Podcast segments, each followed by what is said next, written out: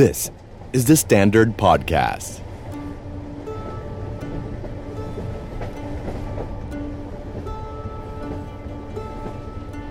คุณผู้ฟังเคยเกิดความรู้สึกแบบนี้ไหมครับ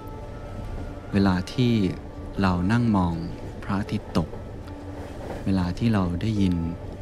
เสียงแซกโซโฟนในบาร์แจ๊ส เวลาที่เรามองไปที่ใบหน้าคนรักของเรา เวลาที่เราได้จิบเบียร์จิบแรก เวลาที่เรานั่งอยู่ในร้านกาแฟ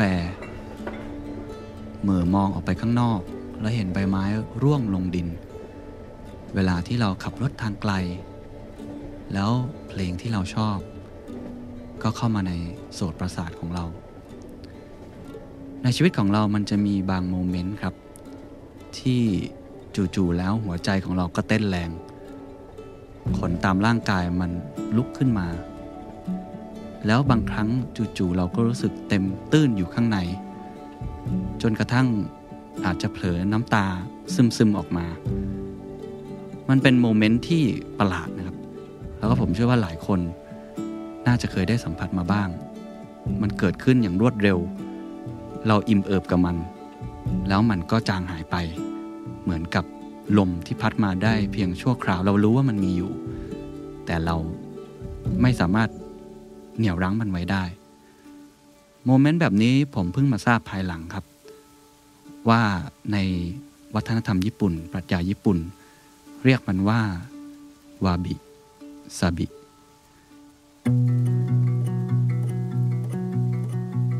ผมเชื่อว่าหลายคนเคยเกิด moment ลักษณะแบบนี้ ผมก็เคยเกิดขึ้นนะครับ แล้วก็พอทราบว่ามันเป็นความหมายของภาษาญี่ปุ่นที่ว่าวาบิซาบิ บวกกับหลายคนอาจจะได้ดูภาพยนตร์เรื่องล่าสุดนะครับแอนิเมชันของพิกซาเรื่อง Soulเป็นเรื่องราวของคนที่พยายามที่จะเป็นนักดนตรีแจ๊สที่ประสบความสำเร็จ แล้วก็มาเรียนรู้ตอนหลังว่าจริง ๆ แล้วเป้าหมายที่ยิ่งใหญ่อาจจะไม่ใช่เรื่องของการทำสิ่งที่รักที่มีความหมายอย่างเดียว แต่คือการ live a life คือ enjoy ในโมเมนต์เล็ก ๆ ของชีวิตที่เกิดขึ้น ผมทำงานมาก็นานพอสมควรนะครับ แล้วก็เชื่อว่าตัวเองก็เป็นคนที่มีอิคิไกในตัวเองสูงมาก พูดง่ายๆคือผมมีวายในตัวเองค่อนข้างใหญ่มาก ซึ่งผมก็เคยจะเล่าไปหลายครั้งแล้วเหมือนกัน ตลอดเวลาที่ทำงานก็เหมือนคนที่มองไปข้างหน้าเสมอ แล้วก็พยายามจะสร้างสปีดให้เร็วเท่าทันกับความเปลี่ยนแปลงของโลก ผมก็เลยมักจะพูดเรื่อง growth mindset resilience หรือ productivity อยู่บ่อยๆ แล้วก็เชื่อในมุมมอง เช่นนั้นเหมือนกันก็พยายามจะเรียนรู้นะครับ แต่ในช่วงหลังๆ นี้อย่างล่าสุดเอง ผมได้รับคำถามจากคุณผู้ฟังสองสามท่าน ซึ่งเป็นคำถามที่พูดตามตรงผมตอบไม่ได้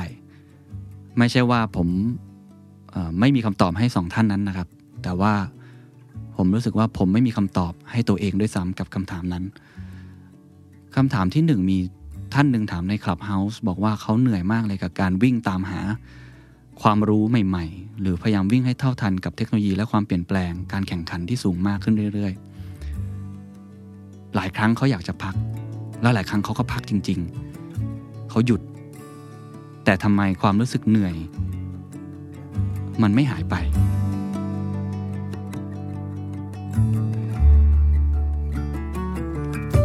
อนนั้นผมตอบไปว่าก็อาจจะต้องออกกำลังกาย หรือว่าหาเวลาไปชาร์จแบตตัวเอง พักผ่อนต่างจังหวัดบ้าง แต่ยอมรับโดยตามตรงผมก็ไม่มีคำตอบนั้นในตัวเองเหมือนกัน เพราะผมเชื่อว่าการแค่เราหยุดแบบนั้นเนี่ยมันมันแค่ชั่วครั้งชั่วคราวคำถามที่ 2 ได้รับจากในคลับเฮาส์เหมือนกันครับเขาถามว่ามีเด็กรุ่นใหม่หลายคน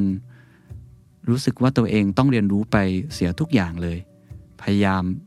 มี growth mindset เรื่องเทคโนโลยีก็ต้องรู้ soft skill ก็ต้องรู้ อุตสาหกรรมที่เปลี่ยนไปก็ต้องรู้ ความสัมพันธ์กับคนก็ต้องรู้ มันมีหลายเรื่องเหลือเกิน จนเขารู้สึกว่าเขาเหนื่อย ในการวิ่งตามหาสิ่งเหล่านี้ แม้ว่าเขาจะรู้ว่ามันเป็นสิ่งจำเป็นที่จะทำให้เขาสามารถมีที่ยืน ในสังคมมีที่ยืนในธุรกิจของเขา ผมตอบคำถามนั้นไม่ได้เหมือนกันครับ เพราะผมไม่แน่ใจว่าคำตอบของผมนั้น มันถูกต้องหรือไม่สองคำถามนั้นทำให้ ผมเก็บไว้อยู่ในใจนะครับ เมื่อรวมกับจังหวะของโมเมนต์ที่ผมบอกไปแล้วว่าผมเพิ่งมาทราบว่ามันคือวาบิซาบิ ผมก็เลยเริ่มออกเดินทางนะครับ ตามหาว่าจริง ๆแล้ว ถ้าผมจะตอบคำถามเหล่านั้นเนี่ยผมควรจะใช้ปรัชญาหรือหลักวิธีคิดอะไร ที่ไม่ใช่แค่ start with why หรือการมี why ของตัวเอง เพียงอย่างเดียว แล้วก็ไม่ใช่ว่าเราจะต้องหลีกหนี ไปอยู่ในถ้ำ ในกระท่อมที่เราปิดตัวเองไปเสียทั้งหมด เพราะเราเชื่อว่าเราก็ยังอยากที่จะพัฒนาตัวเองอยู่ในโลกใบนี้คำถามคือทำอย่างไรที่จังหวะมันเหมาะสม บังเอิญครับว่าผมมีโอกาสได้หยิบหนังสือเล่มหนึ่งขึ้นมาอ่าน หนังสือเล่มนั้นชื่อว่าวาบิซาบินะครับ เขียนโดยคุณเบธเคมตันในหน้าปกเนี่ย สำนักพิมพ์บีอิงนำมาแปลโดยคุณพุทธิชัยกฤษณะประกรณ์กิจนะครับ ชื่อว่าวาบิซาบิแด่ความไม่สมบูรณ์แบบของชีวิต ภูมิปัญญาและมุมมองของคนญี่ปุ่น เพื่อเห็นความงามตามธรรมชาติที่แท้จริง และมีความสุขกับชีวิตที่ไม่สมบูรณ์แบบ ก็เล่มนี้ก็ถือว่า จุดประกายในตัวผมบางอย่างขึ้นมาให้หยิบมันขึ้นมาอ่านนะครับทั้งที่ผมก็เห็นเล่มนี้มาสักพักแล้วเหมือนกัน บวกกับได้มีโอกาสเดินทางไปจังหวัดเชียงใหม่ แล้วก็มีโมเมนต์เล็ก ๆ หลายโมเมนต์นะครับที่ทำให้ผมพบสัจธรรมบางอย่าง จากหนังสือเล่มนี้แล้วลงมือปฏิบัติ ผมก็เลยคิดว่าผมอยากจะมาเล่าสู่กันฟังกับทุกท่าน ที่อาจจะเกิดคำถามเดียวกันคล้าย ๆ กับผมที่ผมเจออยู่ว่า เราจะออกแบบชีวิตตัวเองอย่างไร ให้สามารถที่จะพัฒนาตัวเองทำงานแข่งขันได้ ในขณะเดียวกันก็ไม่เหนื่อยล้า จนบางครั้งมันทำลายความสัมพันธ์ของคนรอบข้าง และตัวเองจนเราลืมที่จะใช้ชีวิต ผมคงไม่ได้บอกว่าตัวเองเป็นกูรูที่รู้ดีเรื่องนี้ แต่ว่าน่าจะเป็นคนที่ผ่านความเจ็บปวดนี้มาก่อน แล้วก็มีคำถามกับตัวเอง แล้วบังเอิญได้มีเจอร์นี่นี้นะครับวาบิซาบิเจอร์นี่นี้ หรือว่าผมอาจจะเรียกมันคือ my journey ที่พาตัวเองเดินทางไป ก็อยากจะพาทุกท่านเดินทางไปกับผม ในการเรียนรู้ว่าวาบิซาบิมันคืออะไรทำไมมันจึงจำเป็นกับวิถีชีวิตในปัจจุบัน และเราจะสร้างวาบิซาบิให้เกิดขึ้นในตัวเอง ได้อย่างไรในโลกที่แข่งขันกันวุ่นวาย และเราก็ยังจำเป็นที่จะต้องอยู่ในโลกนั้นอยู่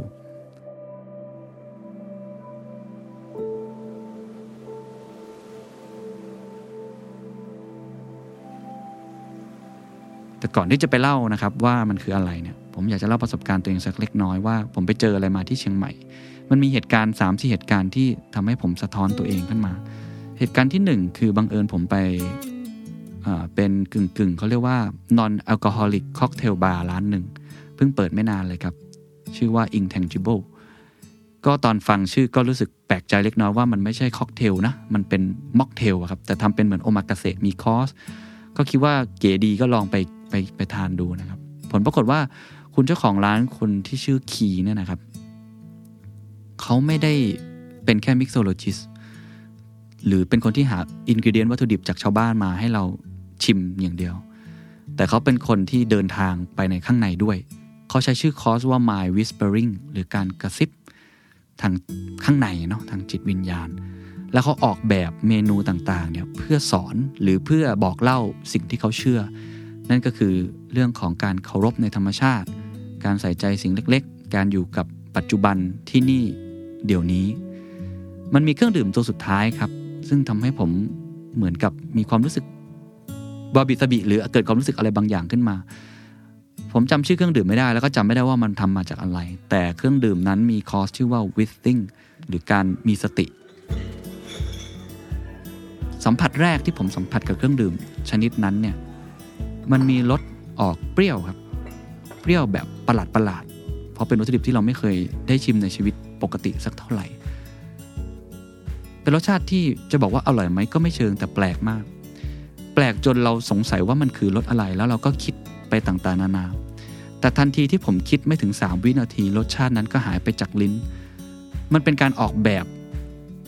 เชิงสสารเลยครับ ของคุณคีเพื่อออกแบบให้เรามีสติใน 3 วินาทีนั้น ผมได้ทราบภายหลังว่า เขาออกแบบกรดบางอย่างในเครื่องดื่มนั้น ให้น้ำลายเราฉะล้าง รสชาตินั้นออกไปทันทีจากลิ้นเรา แล้วผมรู้สึกว่านี่คือการใช้เครื่องดื่มในการ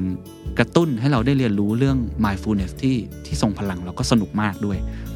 ตอนนั้นก็เริ่มคิดอะไรบางอย่าง ก็ได้คุยกับคุณคีหลายเรื่องนะครับ คุณคีก็ศึกษาเรื่องเซนเรื่องอิคิไกเรื่องอะไรต่างๆ ด้วย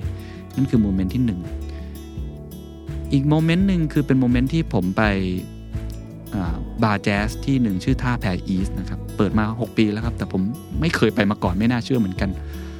ก็ไปเจอรุ่นน้องคนหนึ่งนะครับ ที่เขาอยู่กรุงเทพ แต่ว่ามาลองใช้ชีวิตอยู่ที่เชียงใหม่ทดลองการใช้ชีวิต แล้วก็ฝึกเล่นดนตรี เปิดร้านอาหารเป็นวีแกน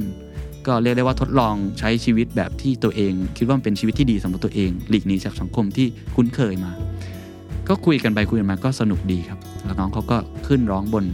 เวทีสเตจเล็กๆ เป็นร้านเล็กมากครับ คิดภาพเป็นเหมือนร้านแบบใช้อิฐเปลือยๆแล้วโครงสร้างตึกก็เล็กๆ เข้าไปจุได้ 20 คนเองครับ แล้วก็ส่วนใหญ่ก็เป็นชาวต่างชาติ แล้วก็มาดูดนตรีจริง ๆ เป็นวงเครื่องดนตรี 3 ชิ้นมีเชลโลกีตาร์ซึ่งน้องคนนั้นเล่นแล้วร้องด้วย แล้วก็คล้ายๆ กับเป็นตัวเครื่องให้จังหวะง่าย ๆ ที่ไม่ใช่กลองนะครับ ผลปรากฏว่าวงนั้นก็ไม่ได้ไม่ได้บอกเป็นวงที่แบบโอ้โหเล่นดีเทพนะฮะแต่ว่าเป็นวงที่มีเสน่ห์แล้วก็เล่นด้วยความรัก อารมณ์ความรู้สึกที่สื่อสารกับคนได้ได้ดีมาก คือผมรู้สึกว่าเขาสามารถเผยเผยแพร่ความสุข หรือความรักที่เขามีต่อเพลงของเขาได้ได้ดีมากๆนะครับ ก็บังเอิญว่ามีเพลงหนึ่งซึ่งเป็นเพลงที่ผมชอบมาก ชื่อว่า Blackbird ของ The Beatles ในจังหวะที่เขาร้องเพลงนั้นกับแฟนของเขาซึ่งเล่นเชลโลเนี่ยเครื่องดนตรีน้อยชิ้น แต่มันสร้างความรู้สึกที่มันมากและมันเอ่อล้นในใจผมได้เยอะมากนะครับ บวกกับความหมายของ Blackbird ถ้าใครทราบก็จะมีความหมายของเรื่องของการโรยลา การจากลา ความไม่จีรังด้วย ไม่รู้มันบังเอิญหรือเปล่า แต่โมเมนต์นั้นผมก็รู้สึกกับตัวเองเหมือนกันว่า มันเต็มตื้นอะไรบางอย่างข้างใน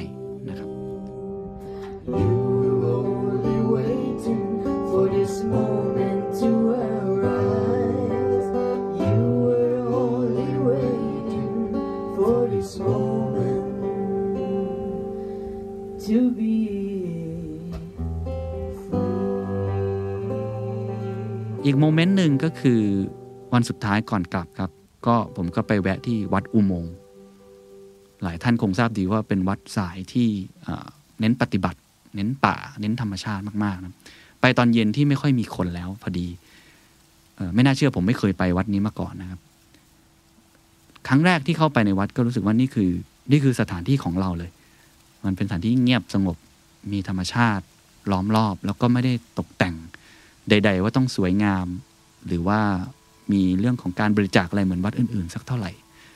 ก็มีอุโมงค์อยู่ แล้วก็มีพระพุทธรูปอยู่ในนั้น ให้เราได้ถอดรองเท้าแล้วเดินเข้าไป จังหวะนั้นก็ระหว่างที่เดินเข้าไปในอุโมงค์แล้วค่อย ๆ เข้าไปเรื่อยๆ เท้าสัมผัสกับพื้นปูน มือก็ลูบกับอิฐภายในอุโมงค์ความเย็นเสียงเอ็กโค สะท้อนมันเงียบมาก เสียงของใบไม้ที่หล่นลงมา เสียงของลมที่สัมผัสกับกิ่งไม้ หรือบางช่วงเวลาก็อาจจะเป็นเสียงนกร้อง เล็กๆน้อยๆในยามเย็น ผมรู้สึกว่าตัวเองหายไปเลย หายไปไม่ในคำว่าไร้ตัวตน แต่ผมรู้สึกเป็นส่วนหนึ่งกับสถานที่นั้น แล้วผมก็รู้สึกว่านั่นแหละคือความรู้สึกของคำว่าวาบิซาบิ คือเราเป็นส่วนหนึ่งของธรรมชาติที่อยู่ล้อมรอบ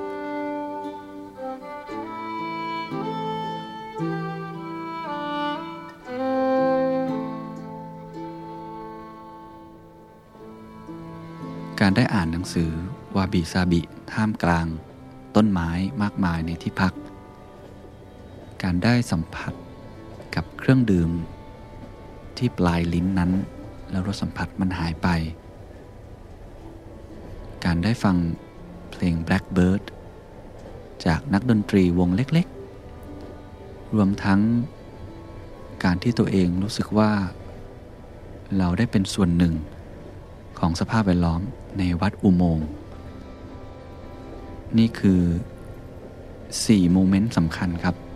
ในรอบ 3 วัน ที่ทำให้ผมได้เรียนรู้